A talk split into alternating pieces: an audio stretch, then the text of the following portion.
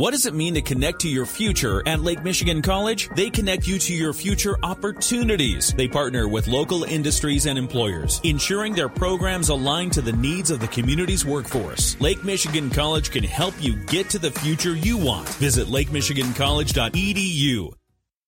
It's Paul Layendecker with the Monday edition of the Daily Buzz.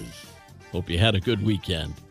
Plain old orange pumpkins are out this Halloween, and white ones are in. Farmers say white pumpkins are selling way faster than the traditional orange ones. The same goes for red, green, and blue pumpkins. Yes, they exist, and they're selling for a fortune. Hey, a can of spray paint's only a couple of bucks. Contrary to what you might have heard, goldfish actually have a really good memory.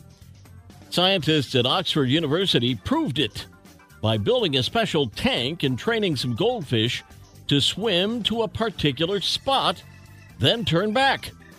They did it over and over, showing goldfish really don't have a three second memory and can accurately estimate distance and navigate a tank based on memory alone.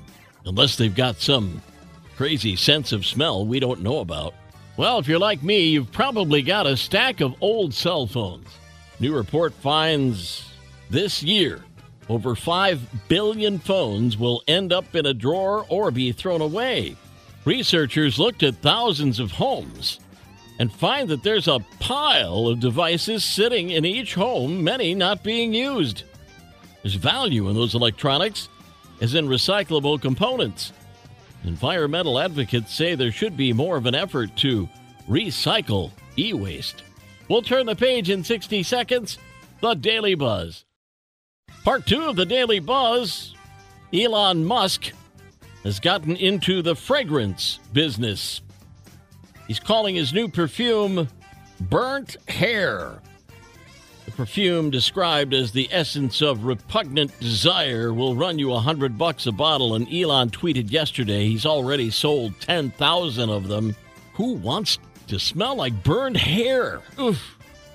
Hear about the flight that made an emergency landing because of a passenger's stinky carry on? Everyone on board the American Airlines flight from Miami to Barbados smelt it, even the pilots. So they circled back to the airport and the plane was evacuated. Turned out to be a big bottle of nail polish. Somehow made it through customs and broke open. Oh, we missed it last week.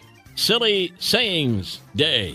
A celebration of all the crazy things Grandma used to say, like a bird in the hand is worth two in the bush, living high on the hog, the bee's knees, like a bull in a china shop. Get your goat, get off your high horse, straight from the horse's mouth, horse feathers, and chew the cud.